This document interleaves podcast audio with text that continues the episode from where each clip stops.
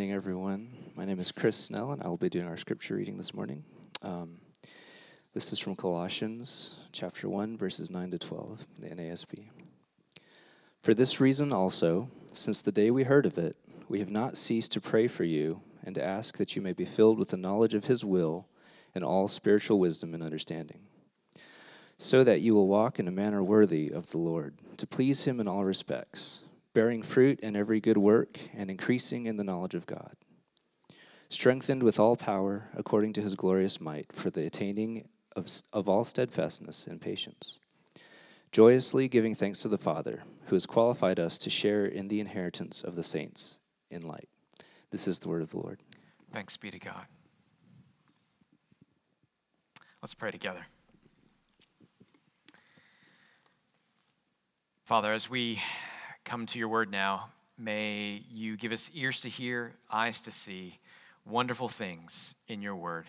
May you transform the way we see your word uh, and how we take it in and uh, process it today.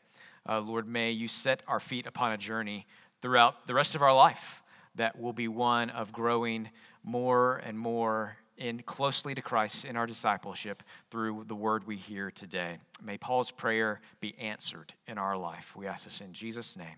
Amen. What is God's will for my life? Have you ever asked yourself that question? Have you ever agonized over that question? What is God's will for me, for my life? If you've ever asked or agonized over that question, Colossians chapter 1 has something profound to say to you. But before we dive into what chapter 1 has to say, let me clarify something. What do we most often mean when we talk about God's will? What do we mean? Most of the time, when people talk about God's will, they're talking about God's directive will. God's directive will. And the Bible gives us some good examples of God's directive will. Moses, return to Egypt and tell Pharaoh to let my people go. That's an instance where we see God's directive will. God wants you to go to this place and do this thing. When we agonize over God's will, that's usually what we're wanting, right? We're wanting direction we were wanting the word to say, go to this place, do this thing, take that job, buy this house, marry that person. When we ask God, what is your will? Usually we're talking about God's directive will. And we can agonize over God's directive will because it feels like we might get it wrong. It feels like we just might blow it. After all, God directed Moses in the wilderness to speak to the rock, and water would come gushing out to quench the thirst of his people. But instead of just speaking, what did Moses do? He struck the rock. The miracle happened all the same. Water came gushing out, but God rebuked Moses for not following his instructions, saying Moses did not act in faith. The miracle happened, but not as God directed we can feel like the very same thing might happen to us. That we could miss out on God's will, that we could disobey some direction or ignore some detail and miss out on the promised land because of it. Have you ever felt like that? Like Joshua, you're wondering, how many times was I supposed to march around Jericho? Was it six? Was it seven? What if I get it wrong? Do you ever feel like that? Do you ever feel like you're a, modern day Na- Naaman, losing count of how many times you're washing in the Jordan? Was it six times I'm supposed to wash? Seven? What if I get it wrong? What if I don't do the right thing? What if I don't go to the right place? What if I misunderstand God's directive will? Have you ever agonized over a choice like that? If you've ever felt that way, the Bible has really good news for you today. Really good news. Much more frequently than the Bible talks about God's directive will, the Bible talks about God's decreed will. God's decreed will. The Bible says that God has decreed the end from the beginning and from ancient times things which have not yet been done, saying, My purpose will be established. I will accomplish all my good pleasure. God's will of decree is visualized in the Bible with an image. Do you know what it is? It's a book. A book. God's will, decreed will, is pictured as a book. It's a book that contains everything, all of history, including all of our personal history. Psalm, 10, uh, Psalm 139, verse 16 says, Your eyes have seen my unformed substance. You saw me in my mother's womb. And in your book were written, all written, the days that were ordained for me, when as yet there was not one of them. Jesus said, It's not just our days that are in God's book, but also the birds.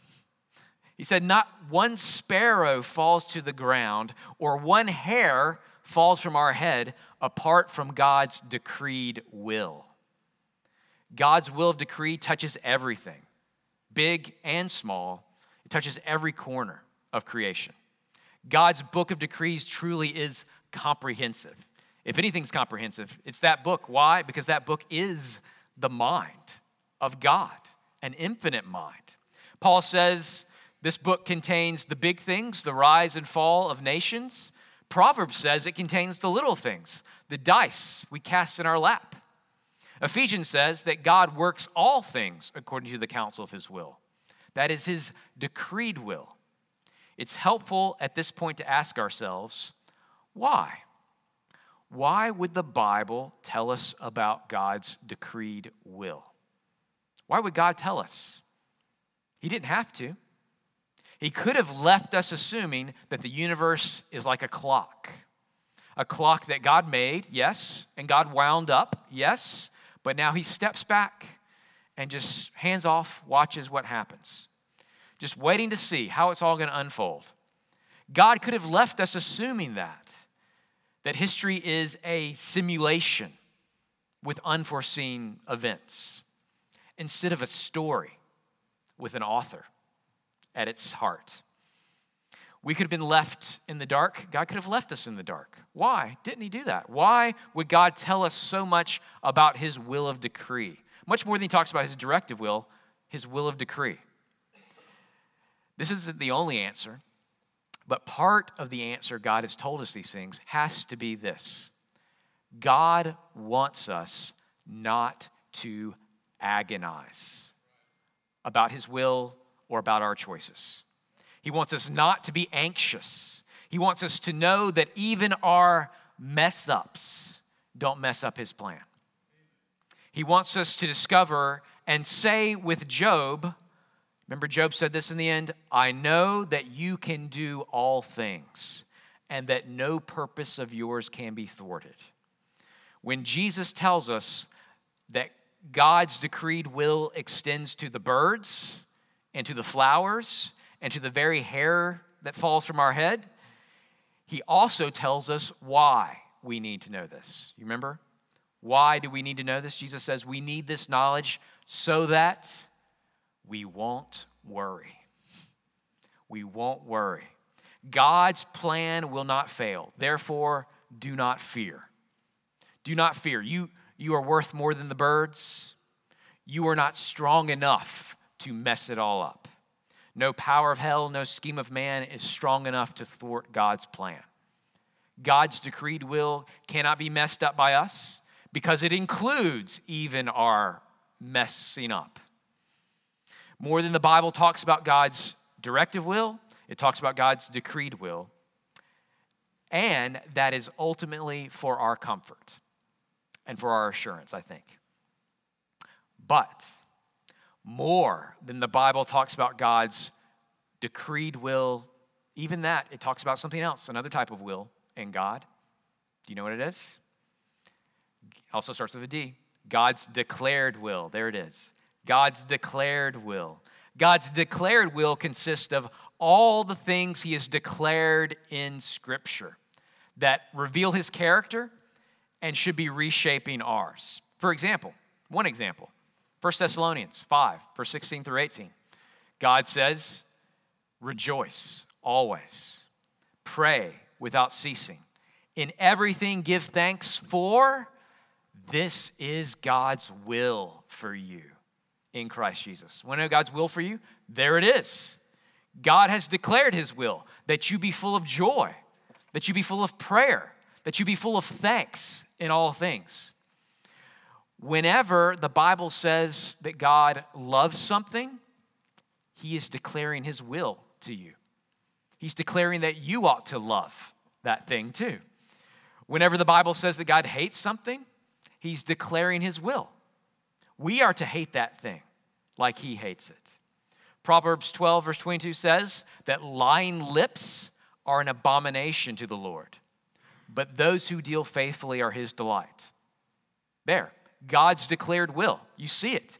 God's declared will for us is to hate lying lips like he hates them and to love those who deal faithfully like he loves them. Micah 6 says, He has told you, O man, what is good. What does the Lord require of you? That you do justice and love kindness and walk humbly with your God. God's declared will tells us what to do, what to love, and how to live. A great part of what it means to be a disciple of Jesus involves training our hearts, retraining our hearts to increasingly reflect God's declared will. You don't know these things by default, naturally. We have to have this word getting into our hearts, God declaring his will for us that we might do it. So, when we speak and when the Bible speaks about God's will, we usually mean one of three things. We're either talking about God's directive will, his decreed will, or his declared will. Now, with those three options in mind, look with me at Colossians chapter 1, verse 9. Verse 9, Paul prays. He says, For this reason, since we heard of it, we have not ceased to pray for you and to ask that you may be filled with the knowledge of his will in all spiritual wisdom and understanding. Paul prays that we, as believers, might be filled with the knowledge of God's will. But which of the three meanings of God's will that we just covered does Paul have in mind? When in doubt, test it out. Is Paul praying that we might be filled with the knowledge of God's directive will? Almost certainly not. Number one, God is almost certainly not going to speak to you like he did to Moses or the prophets through a burning bush. Speak to you like Moses, giving you some specific directions you are to follow. God is almost certainly not going to tell you, like Joshua, to go marching around Jordan Hare Stadium seven times and see what happens. He's, he's not going to say that. God is not going to speak to you like Jonah go to Nineveh and do this. And even if he did, number two, it would not necessarily lead to this, verse 10, so that you will walk in a manner worthy of the Lord. Even if you knew all of God's directive will for your life, you take the right job, you buy the right house, you go to the right school, you marry the right person, making the best choices in those areas does not necessarily mean you are walking in a manner worthy of the Lord in your day to day life. It is possible to follow God's directive will and have a crummy attitude while doing it. Just ask Jonah, right? You can go and preach repentance to Nineveh, and the state of your heart be far from pleasing before God. So, it's not God's directive will that Paul has in mind in verse 9. What about God's decreed will? Here again, I think the answer has to be no. This isn't the meaning Paul has in mind in his prayer. Paul himself isn't full of the knowledge of God's decreed will. There's a lot of things. Paul knows a lot of things, but there's a lot of things Paul does not know. But even Even Paul doesn't know God's decreed will for his own life. For instance, Paul gets thrown in prison. He doesn't know do I pray for a miraculous deliverance or do I pray, God, give me grace to die well? Paul doesn't know. So he says, The spirit within me, I don't know how to pray. The spirit within me groans with groaning too deep for words, and the spirit prays in according with the will of God. I don't know the will of God, his decreed will all the time. No one, including Paul, knows God's decreed will. It's a secret. It's a secret. The angels in heaven don't know all that God has planned. It's too much to know.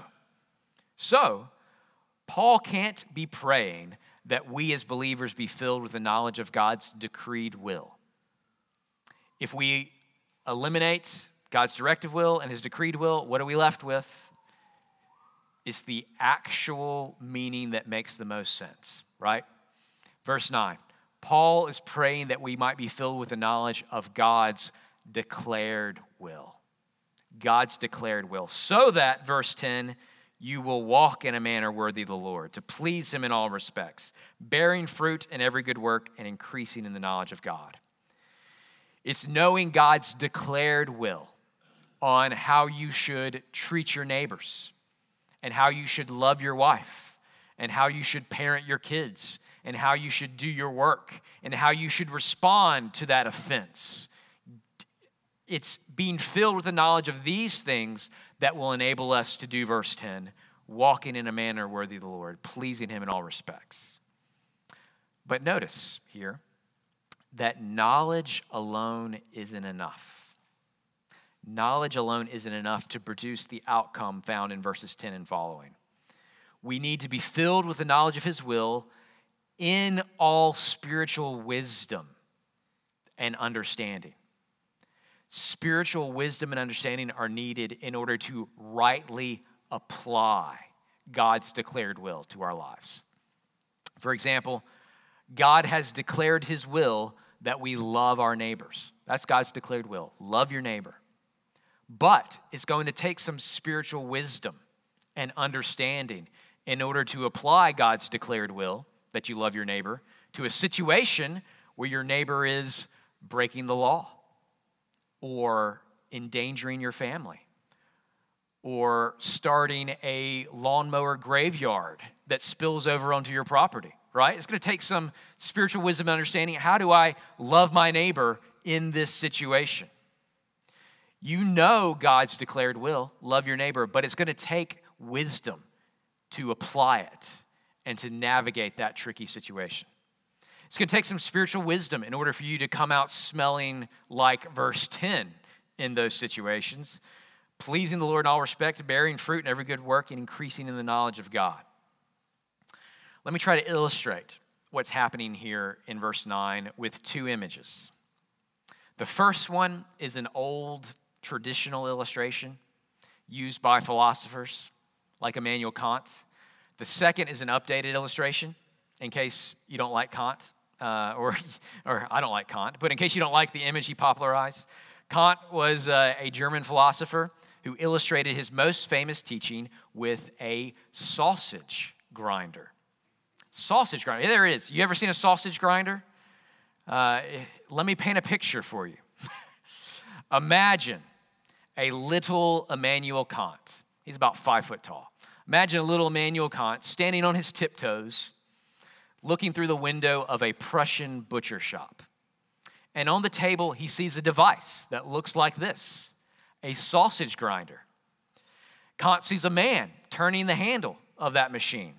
The man is putting raw bits of meat in the top of the machine, and, uh, and as he turns the crank and the machine works, coming out the other end, it becomes, it turns into long links of German sausage. Okay, you, got the picture. And looking through the window, Kant says, Aha, I've got it. For Kant, the human mind is the machine, and the raw meat is all the raw information from the world, from outside our minds, that's going in. And the sausage produced on the other end is our perception of the world. or as Kant called it, it is the transcendental unity of apperception. Kant, by the way, is sometimes accused of intentionally trying to confuse people by, by, and make himself sound smart. But fortunately, you're there at the butcher shop window to set Kant straight. Here is a better way to imagine the sausage grinder, Kant, old boy, you say to him. The image, that image is better applied to Colossians. it's, it's been there in Colossians this whole time. Uh, you might offer Kant a little box to stand on so he can see in the window better as you explain this to him. The content going into the sausage grinder is God's declared will, spoken to us in the Bible. That content is then processed through the machine of our spiritual wisdom and understanding, applying it to real life situations. The product coming out the other end is verse 10 a walk that is worthy of the Lord, a sausage fit for a king. The Apostle Paul has been 10 steps ahead of you, Kant, this whole time. And he's telling a better story than you're telling. Colossians 1 is a sausage grinder of both the mind and the heart. Do you see it? God's declared will is the content coming into our minds and heart. Spiritual wisdom and understanding are the gears that process the content, applying it to our lives. And walking worthy is the sausage coming out the other end sausage grinder. Who knew, right? But if you're here this morning, maybe you're maybe you're a vegan.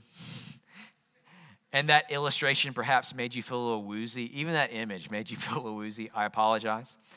Uh, let me give you a more modern, sanitized image. Imagine a computer, any kind of computer. As I was growing up, the computers I went to school with were all Apple double E's. You remember those? Green screen, floppy disk. That's what I imagined for this illustration. Because there are two things I remember from my first computer classes. One, I remember playing Oregon Trail, repeatedly dying of dysentery.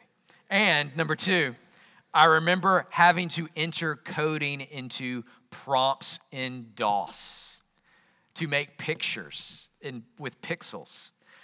And the saying was true then and is still true today that garbage in, garbage out, right? Garbage in, garbage out. If I fail to enter the correct content, I got a crummy picture back in return. You already see how this illustration works, right? The content going into the computer is God's declared will, right here. Going in, the processor is the spiritual wisdom and understanding that we have. And the product coming out is walking worthy of the Lord. Now, a computer's processor can be great, but if bad content is going in, bad content is coming out. Likewise, you can put good content in, but if a computer doesn't know how to process it, the end product isn't going to be what it ought to be. It's going to be an error, error message, right? So, whether you prefer the computer or the sausage grinder metaphor, I hope you can visualize now how the pieces of verses 9 and 10 fit together. I'll give it to you again as three points here. I think they've been on the screen. Three points before I move forward. Uh, we see in verse 9 the content, God's will. You see it? The content, God's will. Then we see the processor, spiritual wisdom, verse 9. And then finally, we see the product, walking worthy, in verses 10 through 12. We spent a good bit of time already talking about the content of God's will. Virtually every time you hear, read, meditate on the Bible, you are encountering the content of God's declared will. We all know that if we could just get more of this content in here, in our mind, then Eh, so that it would take hold here in our hearts, our affections. We all know that if that process would happen, it would change us, it would change our lives. If only I loved more of what God loved, like he declares it here. If only I loved what God loved like he loved it, and abhorred what God hates, like he hates it, then my actions, the actions that flow from my heart, would be so very different than what they are. Then I would be walking in a manner worthy of the Lord. I'd be pleasing him in every respect. So, we all know the first thing we need to do get more of this content in here, get more meat into the machine, get more of the content into the computer. You get more of this external word to reshape and rewire your internal thoughts. And guess what? Your values begin to change. What you love begins to change. We all know deep down that we need this and that we need to take greater steps to put more of God's declared will into the sausage grinder of our minds and hearts. If you're a Christian here today, I bet you intuit that truth already. You just know it. You just know you need to get what God has spoken into your heart to change you. You just know it. You know you need to be reading the Bible. You just know that you need to be realigning your heart with God's will declared here. And by way of encouragement to everyone here, what we are doing right now is part of God's means for getting good content into the computer. Corporate worship, what we're doing right now, this morning, is designed by God to get more meat into the sausage grinder of our minds. Through prayer and song, through teaching and preaching, through a thousand little conversations that are happening here, we are exposing our hearts to God's declared will. This even happens to us as children, even as people who do not yet believe. We should not underestimate the cumulative impact of years of upon years of exposure to God's word and will that we can have among the people of God in the church. This is why we gather together as a church family. That's why gathering together is important. Jesus designed this regular rhythm into the life of the church as a way to answer Paul's prayer here. This is part of the answer to how God's people are filled up with the knowledge of his will. Let me encourage you with that. Your mission already already undertaken. But even with a steady intake of good content, you still need something else. You need a good processor. You need spiritual wisdom. Verse 9 says, We need spiritual wisdom and understanding in order to apply correctly God's declared will to our lives. So, how do we grow in that? How do we become wiser? How do we, I think I wrote more wise originally. How do we become wiser, right? Just get our grammar right. How do we grow in our spiritual understanding? I think there's a couple obvious answers. Number one, we can pray for it, right? That's what Paul is doing right here for the church. He is praying that they would be filled with the content and be given the wisdom to process and apply it to their lives. The book of James says if anyone lacks wisdom, what's he to do? Ask. Let him ask of God who gives to all generously and without reproach. So, number one, we can pray for spiritual wisdom and understanding. Number two, we can seek it by going to the source. God Himself is the ultimate source. That's why we pray. But God has spoken to us in words we can understand. And those words are a normal means of making us wise. David said, Your commandments have made me wiser than my enemies, for they are ever mine. I have more insight than all my teachers, for your testimonies are my meditation. Psalm 19, verse 7 says, The law of the Lord is perfect, restoring the soul. The testimonies of the Lord are sure, making wise the simple. Making wise the simple. I'd sooner trust the judgment of a blue collar farmer with very limited, limited education, but has his mind filled with God's declared will, I'd sooner trust him than I would any PhD who turned up their nose at what God has said here. I'd rather be governed by that farmer than any PhD as well. I trust the life choices of the uneducated man over the life choices of the PhD, who had the, of the man who has this word in his heart. Some of the smartest men and women alive have also been some of the most immoral and foolish people in their personal lives. We all know that, right? Clever people still make selfish, self destructive choices with their lives because they neglect what would make them really wise. They ignore God's design, foolishly thinking they know better. While a life well lived according to God's design takes the content of God's declared will and applies it with spiritual wisdom to the variety of experiences we have in life. You grow in that wisdom through prayer, through saturating your mind with God's word, and through the sharpening of other believers. As iron sharpens iron, we sharpen one another's spiritual wisdom and understanding. That's what's happening in our Sunday school hour before the service. That's what's happening at our Wednesday feast days during the week. We sit around a table together and we're applying God's declared will to our lives through the spiritual wisdom that God has given to each of us.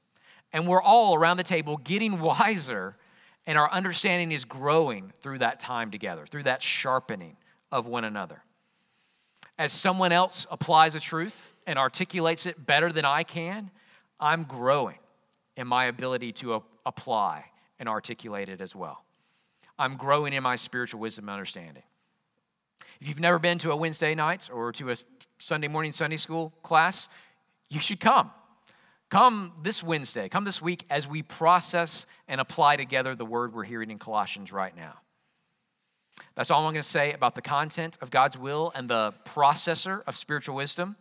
Let's finish this morning by diving a little more into the product walking worthy. What is that? What does that look like? Look with me at verses 9 and 10.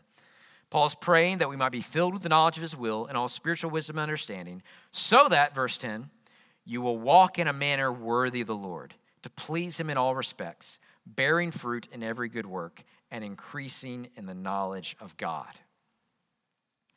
If you could write a description for your life, could you do better than verse 10? I couldn't. This is what I want. Verse 10 knowing God's declared will and having the spiritual wisdom to apply it leads to some truly wonderful things. Verse 10. You walk worthy of the Lord. Your life is a testament to how good your Lord really is, how good your King really is. You are pleasing Him in all respects. You really can please God as your heart is rewired by His will. You're bearing fruit continually in every good work. Your character is growing and changing, and it's contagiously spreading to others. You're constantly increasing in the knowledge of God. And since God is infinite, your life will never be boring. Good is never boring. There is always more of God to know and enjoy and love. This is also happening. Verse 11. Look at verse 11. You're strengthened with all power according to his glorious might for the attaining of all steadfastness and patience. This is happening. As your heart and mind are being changed by daily encountering God's will and word, a new strength and power is coming. You're experiencing it. It's a power not sourced in your resources or character, but it provides you with resources and it changes your character. God's Spirit applying God's word empowers you to live out God's declared will. God is at work in you, changing your character from feeble to steadfast, from quick tempered to patient. And all of this is producing joy and thanksgiving. Look at verse 12. joyously giving thanks to the Father who has qualified us to share in the inheritance of the saints in light. We need to remember that you, in and of yourself, were not qualified to share in Christ's inheritance, but God. God the Father, He has qualified you through Jesus' death and resurrection to receive an inheritance which is beyond your wildest dreams. So believe it and give thanks for it and be grateful. In the overflow of your gratitude, take hold of more content.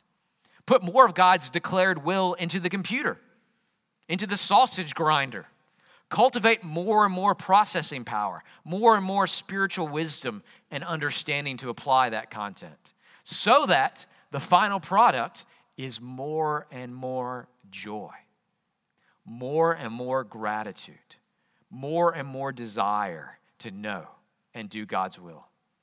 It's a cycle that continues and reinforces itself as it grows. So, if that's how it works, what's our problem? What's my problem? What breaks down in me that I don't see this happening all the time? My problem and your problem is probably this we are far too easily pleased. C.S. Lewis famously put it this way It would seem that our Lord finds our desires not too strong, but too weak. We are half hearted creatures, fooling about with drink and sex and ambition when infinite joy is offered to us like an ignorant child who wants to go on making mud pies in a slum because he cannot imagine what is meant by the offer of a holiday at sea. We are far too easily pleased. The problem is that we don't desire the good as strongly as we should. We don't desire real character change as strongly as we ought. We are far too easily pleased with a little knowledge with a little wisdom, a little progress. We are far too quickly distracted with a little business, a little emergency, a little amusement. If that's the problem, what's the solution then? The solution is found in how your heart answers my original question What's God's will for my life?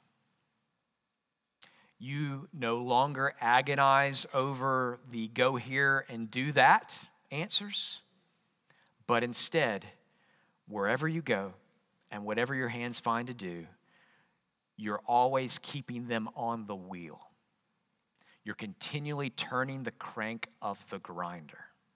You're taking God's declared will, applying it with increasing spiritual wisdom and understanding, and the product is you, excelling still more in walking worthy of the Lord. What is God's will for my life? It's a life that is seeking to make Christ supreme in all things. Father, I ask that you would write this upon all of our hearts this morning. What is your will? May we go to your word continually, day by day, and be reminded of it, be refreshed in it, have our hearts rewired by it, applying spiritual wisdom to the daily situations we face, uh, taking your word there, applying the gospel to all of life, so that we might walk in a manner worthy of the Lord. Lord, may we daily have our hand on the grinder May we daily be putting more and more of your mind into our mind and having our heart changed by your heart. May that be the legacy of our time together this morning a life of discipleship, be having our hearts retrained by your will, adding spiritual wisdom, growing in it to do your work. We ask this in Jesus' name for his glory. Amen.